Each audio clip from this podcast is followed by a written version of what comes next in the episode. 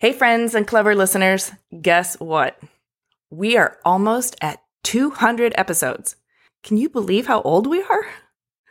That means we have hundreds of episodes of interesting stories from fascinating people.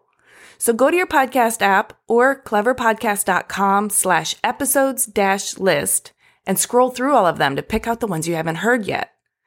It also means that we're getting ready for a big celebration.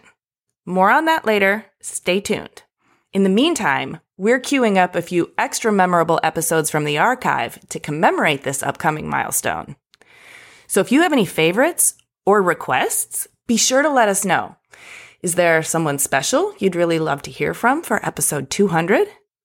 Or maybe there's an interview from a while back that has really stuck with you. We live for this, so please leave us a comment on Instagram or even better, email us a voice memo. You know we love to hear your voice. Send it to hello at cleverpodcast.com. And now, please enjoy this encore presentation. Hey, Amy, it's Terry. Hey, Terry. Thank you for talking to us. Oh, this is great. We talked about it a while. I, uh, I couldn't wait to do it. It's good. Oh, good. So, so just to orient you, you remember who we are? Jamie's whose art show you went to. Oh no, I know. And then okay. you you're friends with my, my guy Ron. That's right. That's right. Oh, you're looking very dashing in your Skype photo. That's going to intimidate me if I look at that the whole time. like uh, high fashion. That's the deal.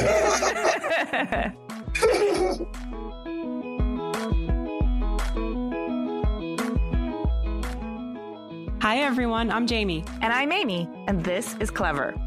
Today, our guest is the artist Terry Crews. You may be thinking, hmm, I haven't heard of an artist named Terry Crews. Aha, but you have, because he is that Terry Crews. You know, the actor who used to be a linebacker in the NFL? He's President Camacho from the movie Idiocracy, one of the best movies ever. Sergeant Terry Jeffords from Brooklyn Nine-Nine, and the hilarious high intensity dude from the Old Spice commercials. I mean, he's probably one of the most lovable dudes in show business. Mm-hmm. He's also an author. He's written a memoir entitled Manhood How to Be a Better Man or Just Live with One. And perhaps most importantly, he's a husband, father, and outspoken feminist. You're probably thinking, what does Terry Crews have to do with design? Yeah, well, we were thinking the exact same thing when he first started showing up on the design scene. Well, he is all up in the furniture design business now, and you'll hear all about that in our talk. But he's not just another design entrepreneur. He's a patron of the arts, a powerful advocate for design, a benefactor to emerging talent, and a true creative to the core. Yeah, he's really inspiring. So, you guys, let's go.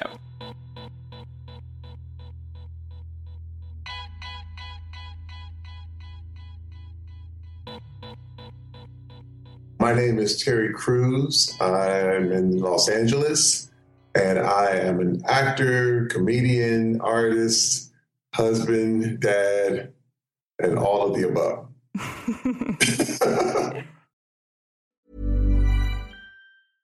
I'm Sandra, and I'm just the professional your small business was looking for. But you didn't hire me because you didn't use LinkedIn jobs. LinkedIn has professionals you can't find anywhere else, including those who aren't actively looking for a new job but might be open to the perfect role, like me.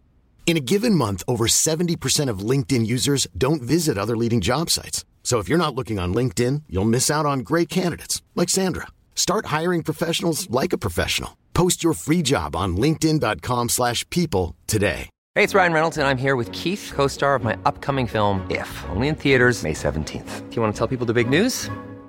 All right, I'll do. Sign up now and you'll get unlimited for $15 a month in six months of Paramount Plus Essential Plan on us. Mintmobile.com slash switch. Upfront payment of $45 equivalent to $15 per month. Unlimited over 40 gigabytes per month. Face lower speeds. Videos at 480p. Active Mint customers by 531.24 get six months of Paramount Plus Essential Plan. Auto renews after six months. Offer ends May 31st, 2024. Separate Paramount Plus registration required. Terms and conditions apply if rated PG. Hey, clever friends. If you'll be in New York City this month for Design Week, I want you to come to the Emerging Designer Showcase. It's at the Javits Center during ICFF on the main stage, Sunday, May 19th at 4 p.m. Think of it kind of like lightning round mini critiques plus professional speed dating all rolled into one. And it's genuinely entertaining. Here's how it works. On stage, five rising design talents will each present their work to a group of illustrious industry professionals for real talk advice and critical feedback. And for better or worse, this all happens in front of a live audience. We've hand selected a phenomenal group of designers for this year's show, and we have a star studded lineup of very discerning industry pros who will be up there with them. The Emerging Designer Showcase is presented with media partners Clever, that's us, and Design Milk, and with support from American Standard and Lumens.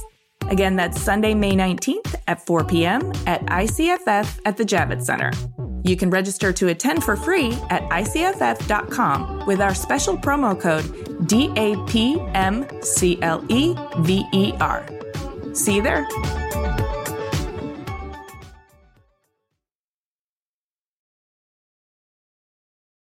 I like that. That's all encompassing. That's full spectrum individuality right Yeah. there. okay, so normally we like to start at the beginning of your life, but in this case, Jamie and I are dying to ask you about a more recent development, which is Amen and Amen. yes. We understand that you launched a furniture line called Amen and Amen at Salone Satellite in Milan, and we need to know all about it. Wow. So first, tell us how it came about. Basically, it started almost 10, 11 years ago with my friend, and he's a fashion designer. His name is Nana Boateng, and all we do is travel the world and talk art. I mean, it's so funny because my even my wife is just a little like, "All right, you guys just go do that, and uh, I'll be over here," you know. But uh, we've gone all over the world. We've been to Brazil, Paris, you know, London, and all over the United States, and and we just love anything beautiful furniture, be it fashion, be it art, be it anything. We just have a real kind of a, you know, I don't know what you call it, a lust for life, but he has designed all kinds of fashions for Djimon Hounsou, David Beckham, Forest Whitaker, all these guys. And his cousin is actually Ozwald Boateng, who's a Yeah, I was going to ask you that. The Savile Row um, Yes. fashion designer. Exactly. That's his cousin. He's originally from Ghana.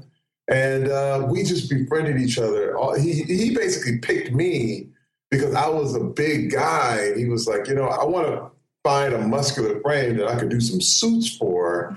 And, you know, because you're a challenge. Because this is the thing. He was the kind of guy who would pick you, and it's not the other way around. You know, you couldn't find him. It wasn't like he had a store. It was just like when, when Nana Boating picks you, you, you're picked. But we ended up being really, really good friends. And he basically makes everything I wear, suit wise, shirt wise, for the last 10, 11 years. Okay. Oh, nice. So we developed this big, big friendship and relationship. But so I would, you know, being an artist myself, I would come up with different things. I would, you know, we would clip magazines and different stuff and we'd say, man, try, let's try this, let's do this. And we had a real like gung ho mentality about it. You know, it was wild because I kept telling him, I said, you know, furniture is just like fashion. And I, we would go into some of these hotels and see some of this stuff. And I was like, man, look, you know, I would love to see, you know, how we could redo this room or redo this lobby, you know, you know? And it was wild because that conversation just kept happening. And finally, it was wild because I, I befriended, I had another friend by the name of Ini Archibong. Oh, yes, we know Ini. Exactly. I met Ini uh, back before he went to Art Center. Um, Oh, wow. It was years ago. This was like again, this was around ten years ago. So you're talking about I ran into Nana about two years before I met Ini. You know, it's been a little more than a decade. And, and Ini was another guy where I met him at a. He was working for a menswear place um, here in Pasadena where I lived. Oh, that makes sense. He's always very well put together. Exactly, and he was working. And again, fashion, you know, furniture, product design. It's design. Oh, it's all related. Yeah. It's mm-hmm. all related. And so Eddie and I just started talking. And every time I went into the store where he worked, we would have more conversations, you know, and he was telling me how he was going to go to art center and the whole thing. And I was like, cool, man, you know, I'm cheering for you. Well, literally almost two years ago, you know, we had got out of contact. Nana and I had been doing things together, but Ini and I had got out of contact. And I said, I wonder what happened to Ini, you know. So I started to search and I found him on LinkedIn. Oh, and oh, cool. I, I reached out, you know, via LinkedIn, and I get a hit back like, hey, man, it's me, it's Annie. I live in Switzerland. I graduated Art Center. I studied in Singapore. I now am getting my master's in luxury at, at a school, a university in Switzerland. I want my master's in luxury. Yeah. and I'm like, oh my God, Andy, that's great, man. You know, and I hit him up. And I couldn't believe he just got married and all things. So he's living in Basel, Switzerland, Yeah. studying luxury. So I say, I said, Annie, check it out. I'm going to fly to Switzerland and visit you. And I'm going to bring my friend Nana. And literally, it was probably three months later during my break and my hiatus. I had lit, I had just hosted the New Year's Eve show for NBC with Carson Daly, and the next day, on New Year's Day, I flew to Basel, Switzerland, and we met with Annie. I was so impressed by all the things he was doing. I just said, you know what, man, whatever you want to do, I will commission you to do. I said, I don't know what, whatever it is, if it's a watch you want to make, or, and I had a budget. I said, you can do it within this budget, let's make something happen. Let's just do something. Well, Oh my God, that's a dream benefactor right there.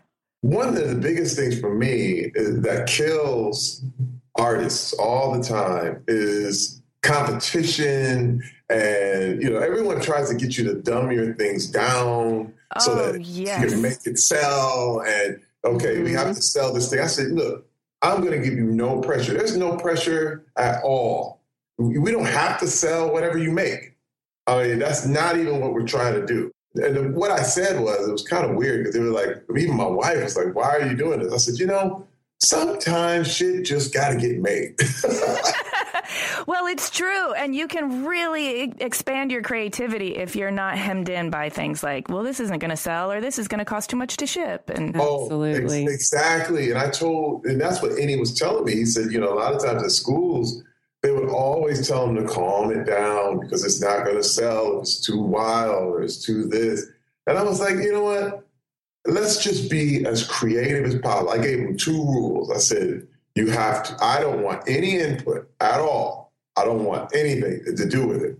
And the second rule is that you have to be as creative as possible. Said, we have to take this to the next level. And I said, I trust you. And I want you to go about this like it's an art piece. You know what I mean? And lo and behold, he made a lighting sculpture, a, uh, a, a a couch, a coffee table, and an end table. And he basically designed it all in a 3D world. You know, it didn't actually exist. Uh, but he sent me over the, the pictures, and I said, "This is it. Let's do it." oh, man. And but what happened was he sent the designs into Salone del Mobile in Milan, and it was accepted into Salone Satellite, which was their emerging designers forum. And so now he says, "Look, man, it got accepted. If if we can get this done, we can get it into Salone." And I was like, "Well, we got to do that." And we got it done. I mean, we shifted into overdrive. We got marble carved by Vincent Dubois.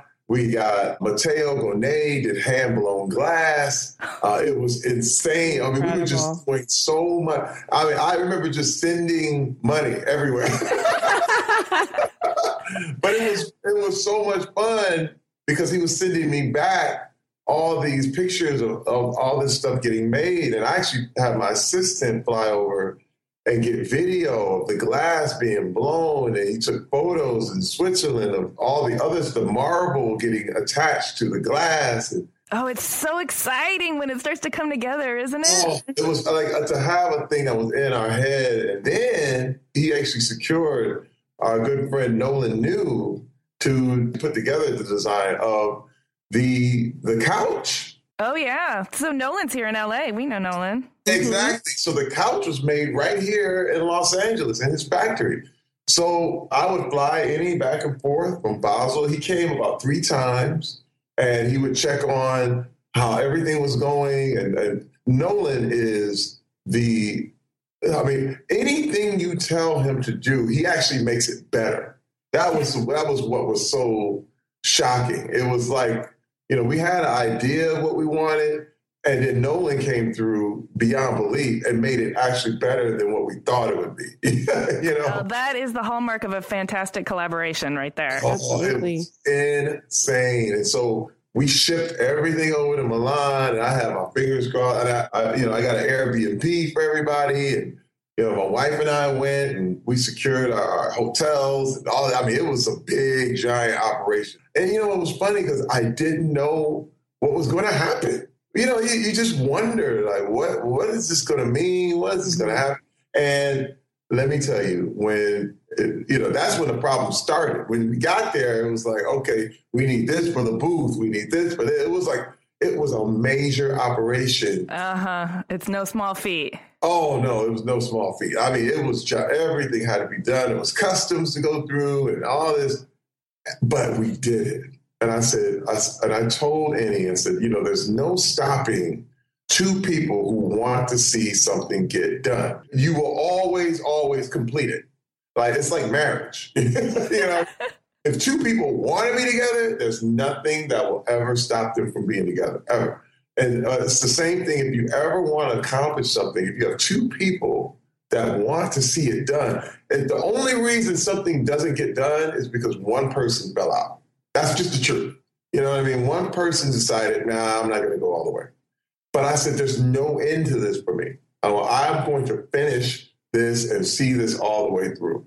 And it was a smash. And I mean, smash. We had all the magazines and all the officials from Salone were there and taking photos, and all the design companies came through. And they were like, I, I'll never forget walking out and the one of the executives from a design company, furniture design company, Moooi, came mm-hmm. to me and tapped me on my shoulder and he's like, "Is this you? Is this you?" And I was like, "I said, uh, y- well, it's me and Ini Archibong." He said, "Oh my God!" He said, "It's the best piece in the show." Oh, that feels so good. We were getting reactions from you know Jerry Helling, the president of Bernhardt Design, and they loved. I mean, people were all all I could hear was just the, the, the decor magazines, and then Dwell came and did a huge interview with me and Annie, and then we did a photo shoot in New York afterward, and it just came with all this buzz, you know what I mean? And it was worth it. It was worth it. It's one of the most satisfying, most amazing to actually be in Milan. And this, is the thing. Nana and I, the reason we were actually talking about doing clothing first. We had last made up for shoes and, and clothing. But the thing is, because of any and this furniture opportunity and, and the fact that Nana and I have been talking furniture for so long, and we had always intended on getting into it, but we said we have to take it as it goes. I call it riding the log. You know, it's kind of like there's a log in a stream and you grab it and it might take you right or it might take you left. you know what I mean? Yeah, but you don't want to fight the current. Right. Don't let go. See, a lot of times people will let go of the log and they try to swim left and you end up in a bad place. You know what I'm saying? and you, you end up marooned and you're not going anywhere. And my thing was, listen, if the log is going right, grab the log and let's go. And let's go all the way. So it took this furniture route and it's getting bigger and better. And we both of us are so glad and ecstatic of the reaction and how how well it's been received. Yeah, it's absolutely beautiful. I mean, just to describe it for our listeners, it's a series of mostly glass furniture, right? Am I correct? And yes, a coffee table and end table have hand blown legs of glass legs, which is unprecedented. I mean, the legs are on, but they're solid glass. Oh yeah, it looks sturdy, and the, there's these beautiful color gradients running down the legs, and and there's matching lighting sculpture that is gorgeous. It's a piece that really shows that you were interested in commissioning not only design but art. Exactly. But that can only be done if you let people be as creative as possible. People would have said, okay, you can't make glass legs, so let's just stop that. You know? yeah.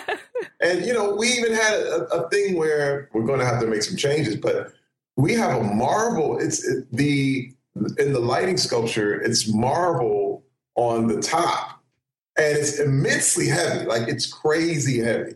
Yeah, it's a machined marble medallion, right? And all of the Yes. fixtures are sort of perforating the marble plane and dripping down through it in a, just a gorgeous way. It's got a lot of sensuality. It's it's actually as if the marble was dripping. But the thing is, it's extremely heavy. Like there's liability issues. Yeah, you don't want that shit falling off a ceiling. That will Yeah, kill it's, like, someone. it's basically like walking under a piano. yeah. You know, now you would have a lot of people saying you can't do that, but we decided to do it anyway. You know what I mean? Now we can always make changes. We can make it out of another substance. We can do some other some other thing or or whatever to make it safer. Or you can just make sure that a company is going to bear, you know, make sure it's extremely secure wherever it goes. But it's one of those things where we there were no limits. Like we just said, whatever we're going to think, let's do. Yeah, you broke some of the cardinal rules of design as well, which is don't put marble overhead and don't make legs out of glass. But it's always really exciting when that happens, when people sort of take those risks and rebel in that way. Exciting stuff comes from it. Well, that's what we did. There was a lot of rebellion involved. There were rules that were broken, but it let you know what's possible. You know, and I, I've always said, in, in regards to my life, is that I exist to show you what's possible. You know, it's almost like every person's life. You're you're supposed to be about what is possible. The, the reason you're standing right where you are is because you are now the example of possibilities. And if you go about your life like that, you know how special you are. You know what I mean? It's like you feel like you're just normal and everything's regular, but you are a confluence of a whole lot of accidents. you know what I mean? Whole lot of beautiful things that have magically thrown together to become who you are. And I think it's the same way with art, it's the same way with creativity. And I wanted to encourage that. It felt good to be a part of this and to be you know, someone who could make this stuff happen. I've been waiting for years to be like the initiator like this. Yeah, it sounds like it was baking for a long time. Yeah, and welcome to the design world. It's fun to have an exciting new player on the team like this. Hiring for your small business? If you're not looking for professionals on LinkedIn, you're looking in the wrong place. That's like looking for your car keys in a fish tank. LinkedIn helps you hire professionals you can't find anywhere else, even those who aren't actively searching for a new job but might be open to the perfect role. In a given month, over 70% of LinkedIn users don't even visit other leading job sites. So start looking in the right place. With LinkedIn, you can hire professionals like a professional. Post your free job on linkedin.com/people slash people today. Hey there, it's Michele Norris. I'm host of a podcast called Your Mama's Kitchen. When I travel, I'm usually looking for a way to find a taste of home when I'm not at home. And one of the things I love to do when I am at home is entertain. And Airbnb allows me to do that. When I was in California recently, I rented a house that had a great kitchen. And when we were sitting around the table, we we're all thinking, we're in someone else's house. Someone could be in all of our homes as well. If you have a home, but you're not always at home, you have an Airbnb. Your home might be worth more than you think. Find out how much at airbnb.com/slash host.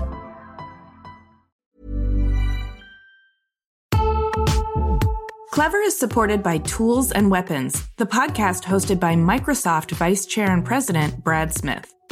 A recent episode took Brad to Venice, where he connected with Yves Ubelmann, a partner whose company, Iconem, has developed a game changing technique for creating digital architectural models so comprehensive they've been dubbed twins. During the relative quiet of the pandemic, Yves and his team used drone captured photography and powerful AI to create a full scale digital twin of Venice, a city threatened by climate change and over tourism. On Tools and Weapons, Yves tells Brad how he's using this incredible technology to help preserve some of the world's most endangered cultural heritage sites in pristine detail so they can be studied and appreciated for generations to come. To stay current on some of the most innovative people working with AI today, follow or subscribe to Tools and Weapons with Brad Smith wherever you get your podcasts. Support for Clever comes from Wix Studio. Instead of reading you another, let's be honest, boring ad script, Wix Studio just sent me this wild looking Alice in Wonderland themed website to scroll through and tell you about. So, whoa. This is not the web I'm used to. There's something called mouse parallax, which makes it feel like you can go deeper into the screen. And as I scroll down, it's like I'm falling down the rabbit hole. And things are moving in depth and perspective. Even my cursor has morphed into a glowing little orb. There are all these no code animations that make this place feel organic and alive. And Alice is wearing some pretty cool shoes, by the way. Okay, I know I'm mixing up my narratives now, but we are definitely not in Kansas anymore. Your turn to go down the rabbit hole. Build your next web project on Wix Studio, the platform for agencies and enterprises.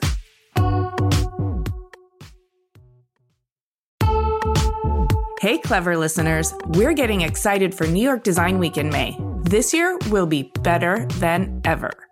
ICFF, North America's leading platform for contemporary design, will take place from May 19th to the 21st at the Javits Center in New York City.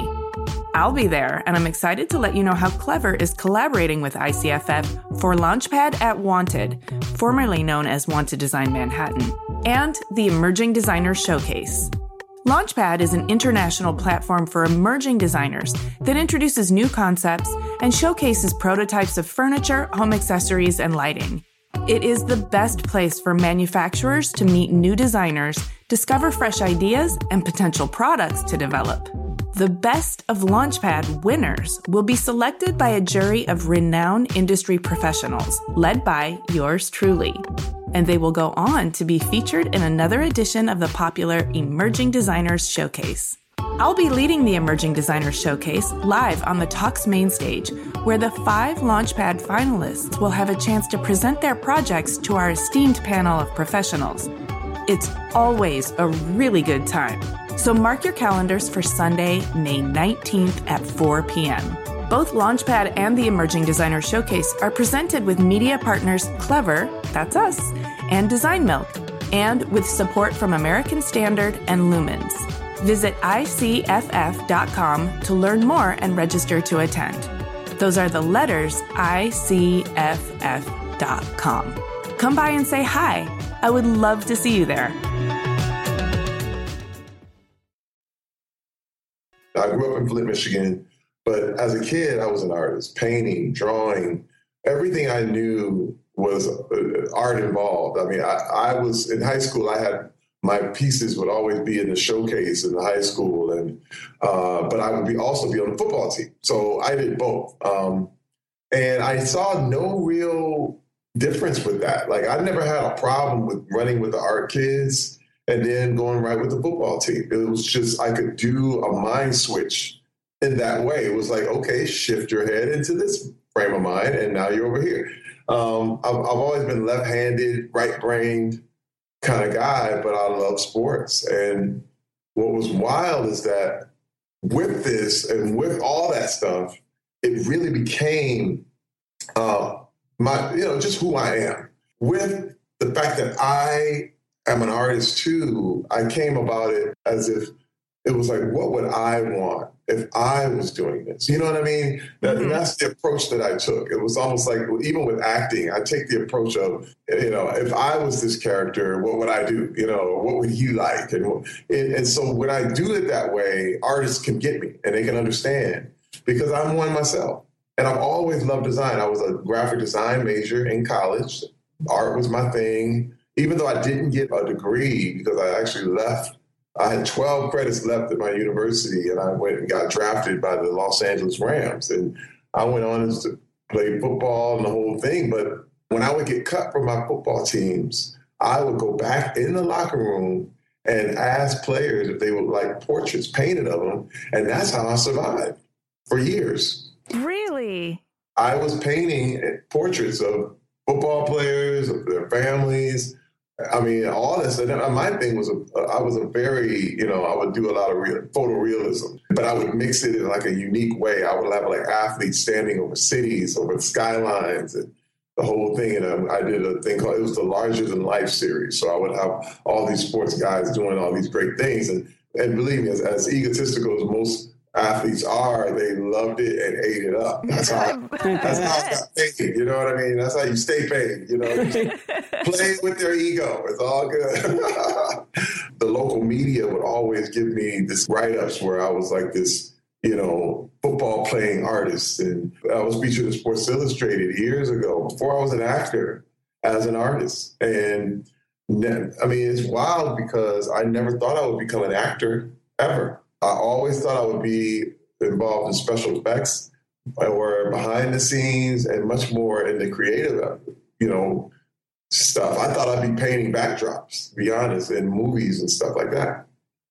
That's so interesting. And yet there's a real through line to everything because um, you're both tough and sensitive, which is kind of critical to being an artist. I mean, you have to have a high degree of empathy and creativity in order to even pour yourself into work like that, which seems like those are also two characteristics that are really necessary in acting. And yet, both of those fields are so difficult. You have to be tough as nails. Yes. And so, you seem like the perfect combination of those two things. And I'm still so surprised that society treats them like they're disparate when they're really just, you know, two sides of the same coin sometimes. Yeah. Yeah. I mean, when you're talking about acting is art what I what I did was transfer everything that you know that it would take to make a painting or, or, to really make a really great illustration. And then you channel that into acting. You know mm-hmm. that's what i would do. Like i'm going to illustrate this character. If i'm going to play terry jeffords i'm illustrating who terry jeffords is.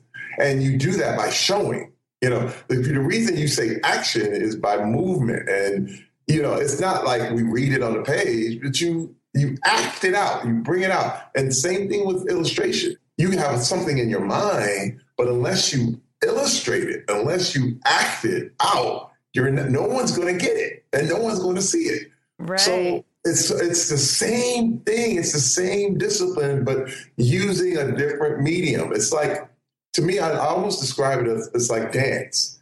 Dance is totally just like illustration because you're trying to convey what message you're trying to convey, what story, what narrative are you trying to to put out, but you do it through your body. Well, I do it the same way, but in an acting thing and, and on film or television or whatever. And I am like, now I'm the brush. Now I'm the paint. Yeah, that makes a lot of sense. It's really, when you think of it like that, it, it totally, you get it.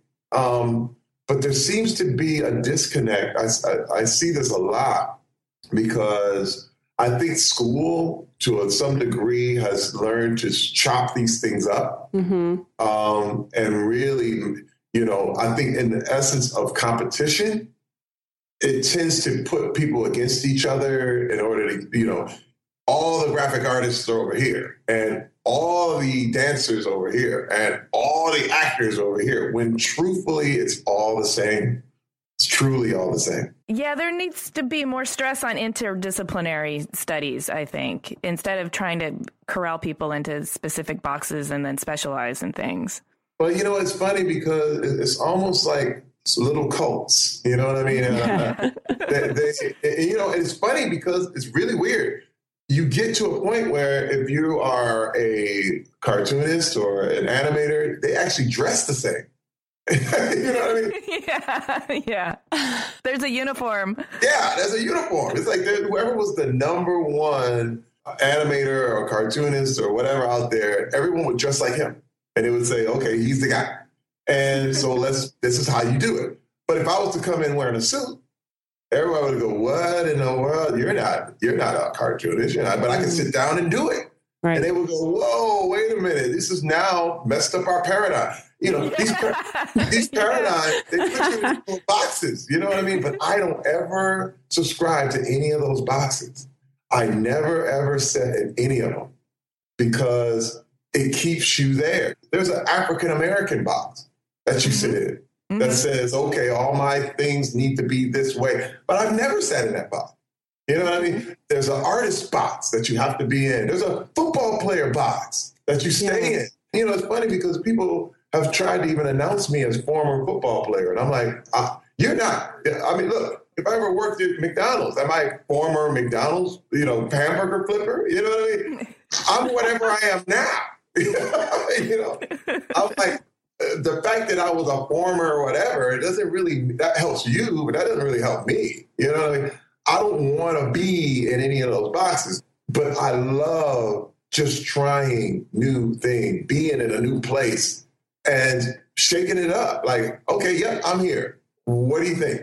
And I'm going to try this. This is what it's kind of wild with, with the furniture world. When I was in Milan, it was it was it was a shocking thing because I had a lot of people who came up to me and, and they were like, "Why are you here?" I bet we, are kind of like that too. Yeah. Like, yeah, let's find out more there's, about this. There's a big, big like uh, after every night in Salone in uh, Milan, everybody gets together at a place called Bar Basso and they stay mm-hmm. up all night. And I went down there, and I went down there for two or three nights. It was fabulous. But the question I was getting, they were like, You're here. What are you doing here? What are you doing? And I said, I am enjoying the, the, the company of the people who are going to design everything in the world over the next 10 years. And that's the truth. Yeah. It was it, when I when I literally thought about the circle that I was in and I thought about who was out there. And I mean, the, the, the crowd spilled into the street. It was amazing. Mm-hmm. I said, and I told my wife, I said, everyone here, the people who are here are going to design the way this world looks over the next 10 years. And I, and I was, I, it was felt like I was on, on holy ground. You know what I mean? It was like, I mean, I met, I ran into Bjarke Ingels and I was, yeah. just, you know, and I'm running into Marc Thorpe, and I'm running into all these just these great names and people, and and uh, David Weeks is there, and mm-hmm. Nolan. You know, uh, I mean, it's just so incredible the names that I was watching that I always knew and saw, and now I'm meeting them. And this is the reason I, I, I went right over into New York Design Week right after Milan I came back out for the New York Design Week and mm-hmm. felt the same energy. I got to hang with Sebastian Errázuriz, who, mm-hmm. uh, who I'm like, I think he's the modern day Warhol. I he's mean, incredible. Absolutely yes. incredible. In fact, I let him stay. I have a downtown apartment. I said, you stay there. You know, I don't want you staying anywhere else. I'm taking care of my art friends. You know what I mean? Like, you know, because I listen, I value the world so much. It's funny because the term starving artist is so commonplace because that's how much respect that it, the world gets. You know, it doesn't get right, a lot of respect. Yeah. It's weird because people go, "Oh man, you can draw. You should be making a million dollars," but these guys don't get noticed until after they're dead. Years. Yeah. You know what I mean? Uh, it's wild. It's a very tough living. It's tough. And the artists don't get the respect they deserve. And, and you know, they become bitter, they become hurt, and they get real cynical Mm-hmm. And my and I always feel like it's my job to almost therapize artists sometimes, you know, because you have to you have to wake them up out of the because they've been hurt a lot. You know what I mean? Yeah, yeah, they're wounded. They are. They're very wounded people. They're like actors. Actors are very wounded. Usually, you line up, it's a cattle call. They say so you, you, you, and the rest of you can go home. And yeah. you know, it, it's hurtful. It's mm-hmm. just painful. It's a painful life. But I tell them on the way out, it's like, dude, it's worth doing. Hey, it's worth doing. Imagine any neighborhood that you ever had. You don't want to move in people with money and people, you don't want to move in a bunch of stockbrokers. You want to move in artists because soon as you move artists into your neighborhood, your values go up. Yeah. Because they are going to improve your neighborhood. They right. have vision. And without vision, what are you going to do? You have nothing. You have nothing. And when I look at a guy like Sebastian and his vision for life, his vision for things, I say, man, this is what the world needs. You need this more than you need charity. A lot of people think, okay, let's just find ways to give money to the poor and give money to. I say, no, no, no. You can get, you give money to the artists. They'll inspire the poor. you know what I mean? Like, it's, it's so true because a lot of artists are poor themselves. You know, but if you give it to them and they change a situation, change the way you look at something. Like Maya Angelou said this to me. This is one of the biggest quotes that I ever heard. It's like, if you don't like something, change it. And if you can't change it, change the way you see it. That is the artist's life, 100%. Wow. And I said, that is what art is all about changing the way you see things, changing the way these things are viewed so that you can understand it. Right. I, I, I love it. It, have, and it crosses all disciplines from from product design to art to, I mean, me being in Salone, I said, you know, I saw a wall. It was a fur wall. They had fur wallpaper. I mean, that was it was a fake fur, but it was like this genetically, you know, they, they had made this fur and and it was a poofy wall. And I said, I would do that. Yeah. That I never even thought about that.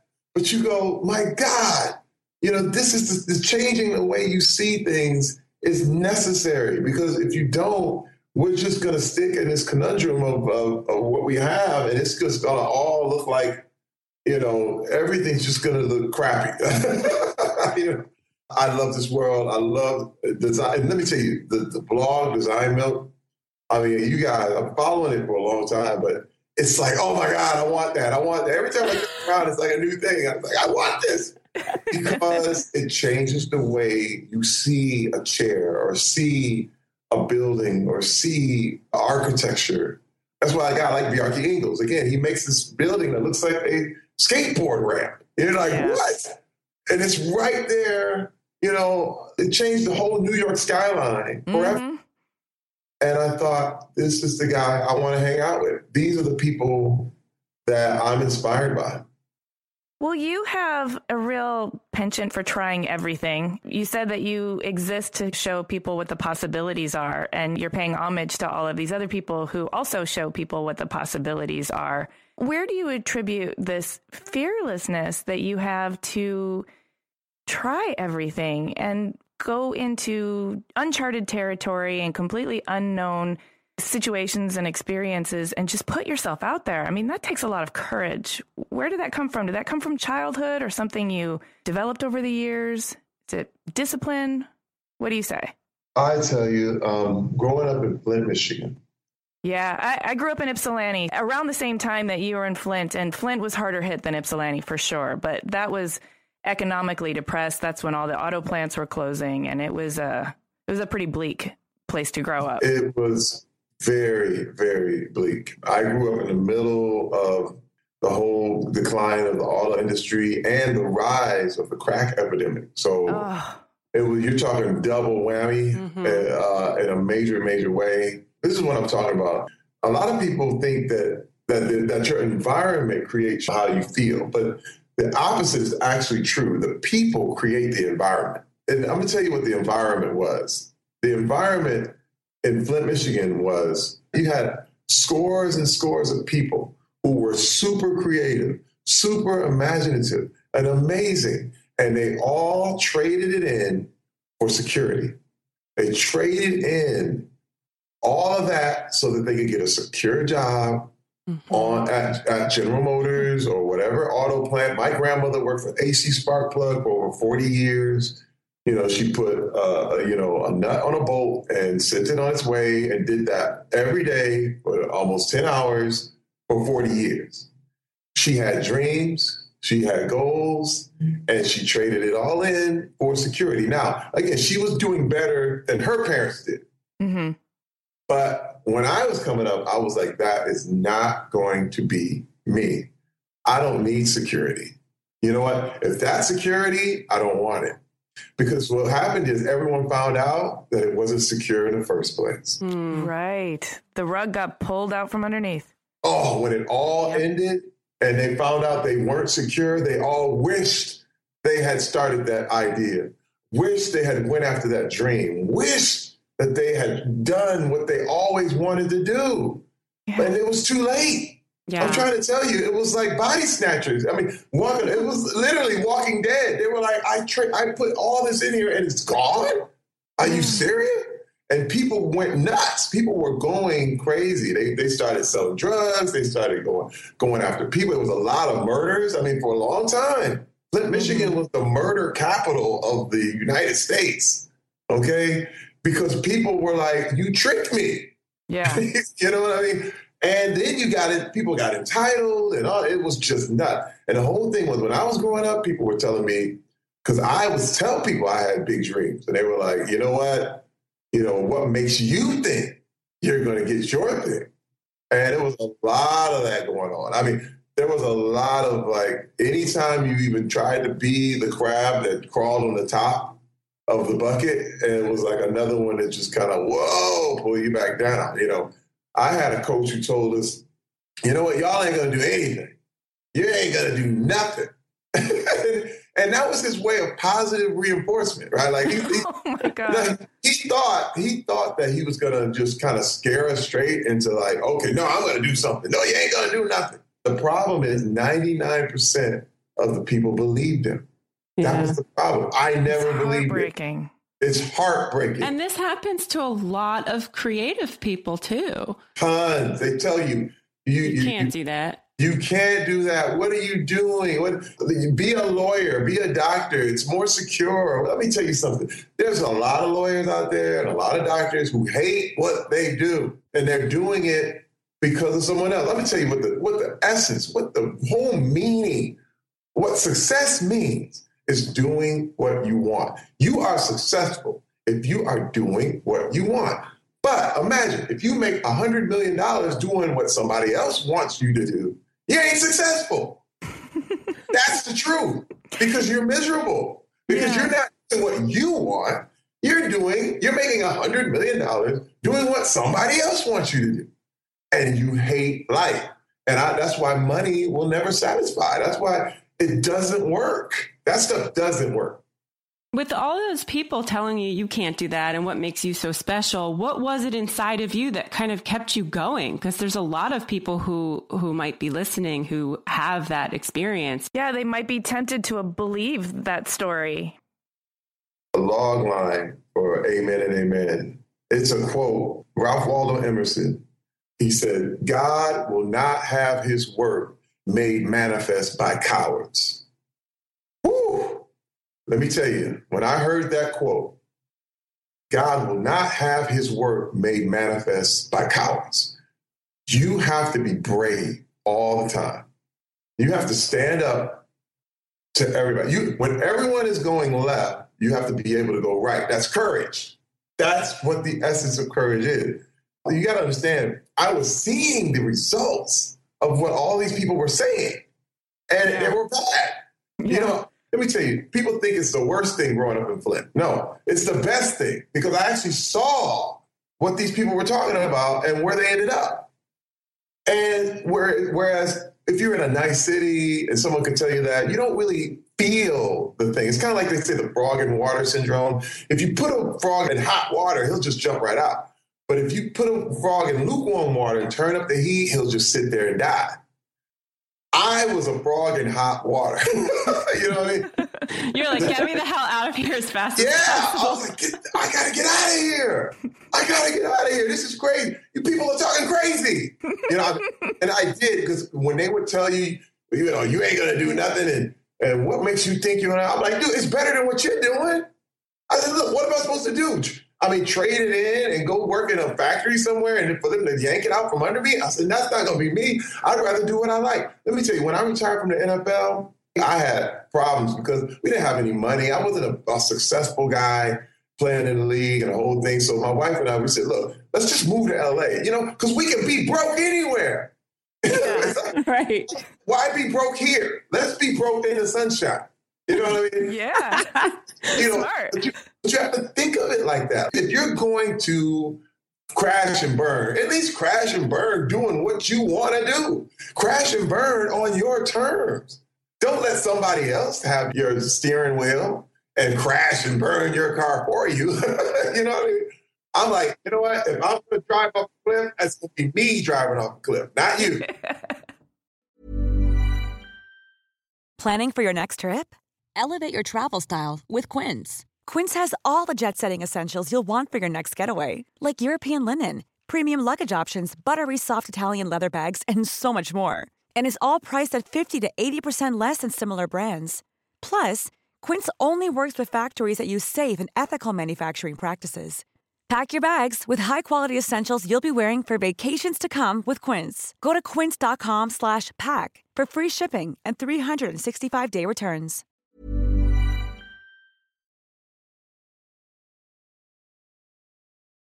But let me tell you, the magical thing was is that as I was driving, new things kept popping up. Great things kept happening. Like it, we didn't crash and burn. In fact, it got bigger. It got better. Those the bits of courage that I showed always, always paid off in the end. Artists are the most courageous people ever. And let me tell you, when you see a true artist who stands up and does their thing, everybody wishes they were them. you know what I mean? and I, I wish I could train and all that and be that brave. Let me tell you something. It's only one way to live. It's only one way to live. And you gotta trust your gut. It's that voice that's deep inside that says, just do it. That's it's the reason why I went to Milan. It's the reason why I'm acting now. The first acting audition I ever went on, I remember asking my wife, I said, This guy's invited me to act. I'm like, I never thought I could do it, but what do you think? She said, Honey, we don't have anything. So what, what are you going to do? You know, just try it. We, we, you, you could just go home afterwards and the whole thing, but why don't you just give it a shot? And that's what I learned. It's like you do a lot of things and try them to see if you like them. And it, this is the deal. I found out that acting was my calling just by trying it. I mean, I didn't know. You know, it's like Kobe, you give Kobe a basketball. If Kobe had been raised in South Africa, he may have been an, an okay soccer player. You know what I mean? right, right. You... See, somehow he got a basketball and he became one of the greatest who ever played. But that's how I feel because you try it and you do it. How will you ever know? The best oil painter out there hasn't even painted yet. He's just never even touched oils yet. But if you try it, you might turn around and be like, holy cow, this guy is amazing. But if you don't, you'll never ever know. That is my greatest fear. Like, I'm not scared of anything except not doing all that I'm supposed to do. I want to live my life saying, man, when it's over, he did everything and he got everything he was supposed to get in his lifetime. I don't want anything that belongs to anyone else, but I want 100% of what was supposed to be for Terry Crews. Anything with my name on it, I got it. I'm taking it. oh my God, I'm taking notes. I want to live like you. so, wait, I have an important question though. If you found your calling in acting, did you know instantly? Or a lot of people are struggling with that question like, what is my calling? And you probably have some real insight to this because I'm sure there were parts that were a struggle and you have to get through those, but somehow you still know it's your calling. How did you know? Well, first of all, I knew we knew we were supposed to be an entertainment. We knew we we were we were just in the neighborhood. You know what I mean? I actually had my portfolio in at Disney a, a couple of times. I was going to be an animator, and Disney loved the portfolio, but they kept sending it back because they said, "Okay, you got to add this to it, you got to add that to it." But remember, that was around '99, but that was also the end of hand drawn animation. Like mm-hmm. after that, computers were everything. Yeah. So I was I, was like, okay, um, maybe I can get a job in special effects and all this. But and I was ended up doing security for movie sets and the whole thing and bumped into another guy. Now, what I'm saying is find the world you want to be in and be happy doing anything in that world. If you want to be in the art world, just be happy in that world. Like I wanted to be in the sports world. I would have been happy being a tape guy or or just working out the guys or whatever. But I ended up playing. Same thing with Hollywood. If I would have ended up behind the scenes, working at a special effects shop, painting monsters and ghouls and goblins, I would have been just as happy as I am right now. You know what I mean? Because I would just give everything into it.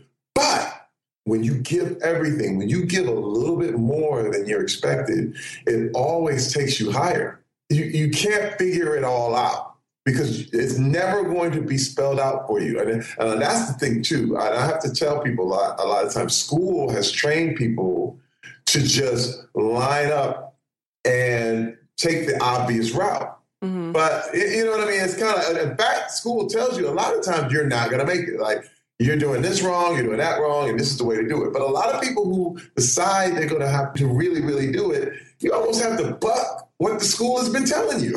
you know.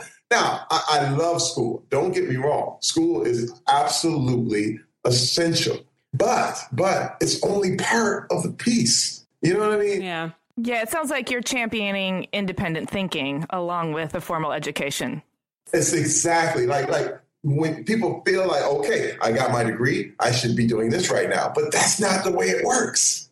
I, I act against people who went to Juilliard, had full ride scholarships to Juilliard for acting. Mm. And I'm right there next to you, dude. I didn't go to Juilliard. I'm not that guy. You know what I mean? Hey, I'm in Milan. But I didn't go, you know, I didn't go to Parsons. Mm-hmm. I didn't go to Art Center. But I'm there. You know why? because school is necessary, but there's a missing piece. You know, and I like to tell people a lot of times talent is overrated. You know, there's an independent thinking. You gotta want it. Once you figure out what you want, my God, nothing can stop you after that. And I knew we were gonna make it in LA, but I didn't know what it was going to be. That's the thing. So my thing for people is just to be courageous and figure out what it is you want. Now, you're going to have all kind of detours, but ride the log. You know what I mean? Like, yeah. Again, the log took me right. It, we had clothing in mind, and it ended up in furniture. We mm-hmm. didn't resist. You thought you were going to do special effects, and you ended up in front of the camera. I didn't resist it. You don't resist. Let it go. You know, it's funny because people have their whole futures lined up and picked out, but if it goes left, you feel like you're going something, doing something wrong, but you're not. You're not doing anything wrong at all. Part of the world. And, and it's funny how everything comes back around in this really crazy, fun way. The most successful, amazing people that I have met have never taken a conventional route because there is no such thing as a conventional route. Everybody's story is different. It doesn't have anything to do with personality. Because a lot of people think, well, he just has this outgoing. And I know very, very quiet, very, very meek and mild people who are amazing, amazingly bold at what they do. Mm-hmm. You know what I mean? You just have to have passion. If you have passion for something, don't stop it. Never, ever, ever let anybody take your passion, ever. And that doesn't mean being loud or whatever and just screaming and hollering. It means you just will not give up ever. I love that. I'm so inspired now. I know. I want to go out and do a whole bunch of new stuff I've never done before. you, uh, and do it. Just try it. Try it. And listen, what's going to happen is you're going to feel out of place. You're going to feel really weird and that means it's working. Oh, I hear you. I didn't even know that I could do a podcast. I'm not, you know, the best at talking to people, but I'm learning and it, it, feels weird and I'm adjusting and I'll get better at it. this, and listen, let me tell you, I, I, I love this. And this is what I learned. I like doing live things. I like doing live things on TV and hosting live events because you don't know what's going to happen. And that makes other actors panic. Yeah. But it does. They want lines and tell me what to do. And then, but I love the fact that anything can happen at any moment. Okay. And that means it won't be boring. Right. if you know everything's going to happen, everything's just laid out and it's all scripted and nah, nah, you're bored. If you ever watch a movie or watch something, you already know how it ends, you turn yeah. it off. Mm-hmm. Yeah. But when it's live, you have no idea what's about to happen and your eyes are peeled and people are like, what? And the energy is flowing. Let me tell you something. That's art. Like, oh my God, what is about to happen here? You know? And I live here. I love living here. Love living here where you don't know what's going to happen. I told this to David Weeks, and he said, This is, this is weird because he said, This changed my life. I was like, Man, I said something to change David Weeks' life. Blew me away. I told him there's a big difference between fear and excitement. They feel exactly the same. Okay? But know that you're not scared. You're just excited. And he went, Oh my God. Because, because a lot of people have fear. and they think it's fear, but you're not fear. You're just excited. Your body is reacting the same way as it would to fear, but it's excitement. So don't ever think you're scared. You're just excited. Once I found that out, I could do anything because I'm not scared. I'm just excited. Oh my gosh, that does change everything. It does. It changes everything, everything. When you go into a new relationship, a new person, I'm not scared of this world. I'm excited about the world. Now your body says, ah, it's a good, it's almost putting an optimistic spin on your situation. But when you go, I'm scared, you immediately, your body reacts as shut down, get away, get away from it, fight or flight. You know what I mean? And it Uh-huh. gets weird. But when you say I'm excited, you embrace these things. You get into new situation. You understand what the stuff is and call it excitement. Call it what it is. And I'm telling you the truth. I am not lying to you. You are not scared. You are just excited. And this is for every artist out there. That has been so inspiring, and we can't wait to see what's next from Terry Crews in general, but also in the design world. Can you tell us what's coming down the pike? Which way the log is going? I know the log is going. Log is going a great way. Um, very, very. I, I cannot announce it yet, not at all. But I have some very, very big, big meetings coming up. Very exciting. Will you promise us to come back on the podcast when you can announce it? No, no, no. I promise you're going to be the first ones I call. Oh, I like that. When this goes down, it's going to shake up the world. It's so exciting. It's so beyond belief that I even I was like, oh man, you know, and it takes a lot to make me go, oh wow. this is one of the things that's happening. And when you hear about it, you'll go, that's exactly what he was telling me about. I hate to jinx it. It's almost like telling people you got a movie or telling after a while, you just you just let it come when it's supposed to come. That's another thing I learned. Just relax. you know. well, you've definitely planted the seed of anticipation. Now I we're all know. salivating to hear what this is. Oh, but it's coming and it's going to be enormous and it's it feels so good. You know, this is the world I love. This is the world I want to be in. And I'm not leaving. Hello, design world. Terry Crews is here to stay. Art world, I'm never leaving. Remember the space? I'm here.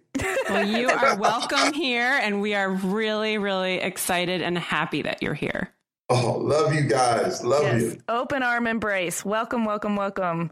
And thank you so much for talking to us. This has been amazing. Thank you, Amy, Jaime. Uh, again, I love you guys, and you have no idea how influential the work that you guys are doing right now. I'm telling you, it's absolutely phenomenal. Well, thank you. Now I have a big head. I'm going to tell everybody. you deserve it. You deserve it. You did a great job. You, you guys, great, great you. work. It's Well, we'll see you at the next design event. Oh, you got it. Thank you so much. Thanks, Thank Terry. you.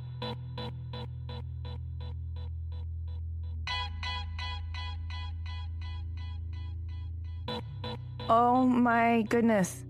I'm so I'm so uh, inspired. We had no control over that interview, just so our listeners know. We had a whole list of questions prepared, and Terry just took it took it from us. But you know what? What we rode the log. We did. Jaime. We just rode the log with Terry. we demonstrated exactly what he meant by that. but we're happy that it went in the direction that it went. I feel like I know a lot more about him and his background and his passion for design and why he's doing what he's doing. I also feel super inspired. I feel so inspired and I feel ready to, to really embrace all of the things that feel like challenges because now I'm excited about Yeah. them instead of afraid. Not scared anymore, just excited.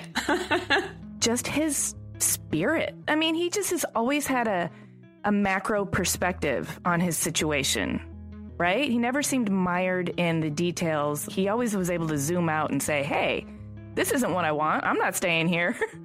And I'm not going to believe what you're going to tell me about this situation. I'm going to make my and own. I think there's a lot of times when people are like stuck in the mire and they're trying to climb out, they can't really see past what's in their face. But for some reason, he was able to step back and look at things from a 20 or 30,000 foot view and get perspective. And a lot of people are unable to do that when they're stuck in something that's really a challenge. I'm actually really, really touched and amazed and so happy that he's such a champion of design. Oh, yeah. And art and he's such a vocal advocate and he gets that these are the people that are actually going to see a better future and they're going to be the ones who are able to yeah, execute. I mean, he sees that. And so he's doing his part to reflect some of the light that shines on him onto the design world. We need it and we're grateful. so grateful. so, I just think it's beautiful. And not to mention, he's got like a thousand watt smile. Oh, yeah. He's very so. charming.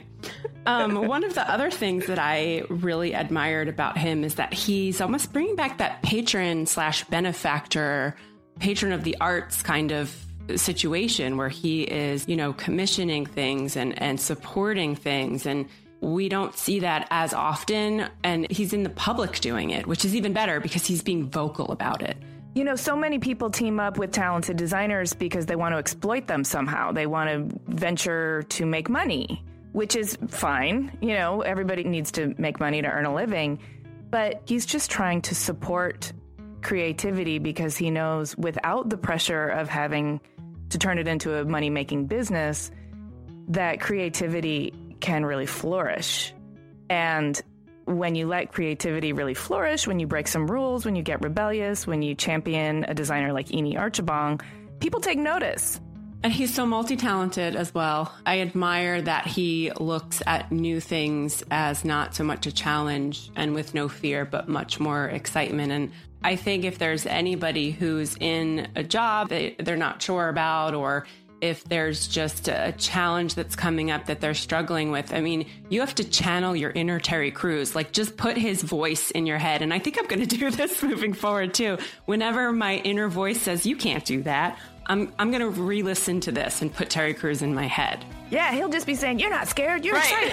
excited. and on that note, Thank you so much for listening to this episode of Clever. If you want to see some images of Amen and Amen, go to our show notes at cleverpodcast.com. And you can see pictures of Terry's artwork as well. And we would love it if you would subscribe on iTunes or Stitcher, wherever you get your podcasts. And also give us a rating or write us a review. That really, really, really helps us out. And we're so grateful. Yes, we love hearing from you. And we're on social media at Clever Podcast on Twitter, Facebook, and Instagram. And we love reading all of your comments. Continue following us and giving us your feedback. Yes, we're listening. And special thanks to Chris Modal of Your Studio for editing this episode and El Ten Eleven for our music.